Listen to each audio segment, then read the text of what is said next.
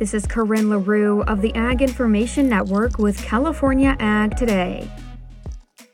Welcome back to our mini series on artificial intelligence. Last time we talked about the Senate Ag Committee's hearing about AI. We heard from committee chair Debbie Stabenow. In this rapidly evolving landscape, it is imperative that we strike a balance between harnessing the benefits AI offers while addressing the concerns it raises. And picking up where we left off, Stabenow says as the USDA looks into this technology, American leaders need to recognize the significant risk it imposes and show caution with implementing it. Placing vast amounts of data in the hands of a few private companies could accelerate the trend of consolidation or perpetrate biases that have harmed small farmers. High costs are putting AI and precision agriculture technology out of their reach for everyone except the largest operations. We must work to ensure that its application does not force even more small and medium sized farms out of business by ensuring that there is fair access to the benefits. Committee ranking member John Boozman also wants to watch for dangers. New regulations may be needed to ensure that consumers are kept safe, especially when it comes to the use of applications that handle sensitive data.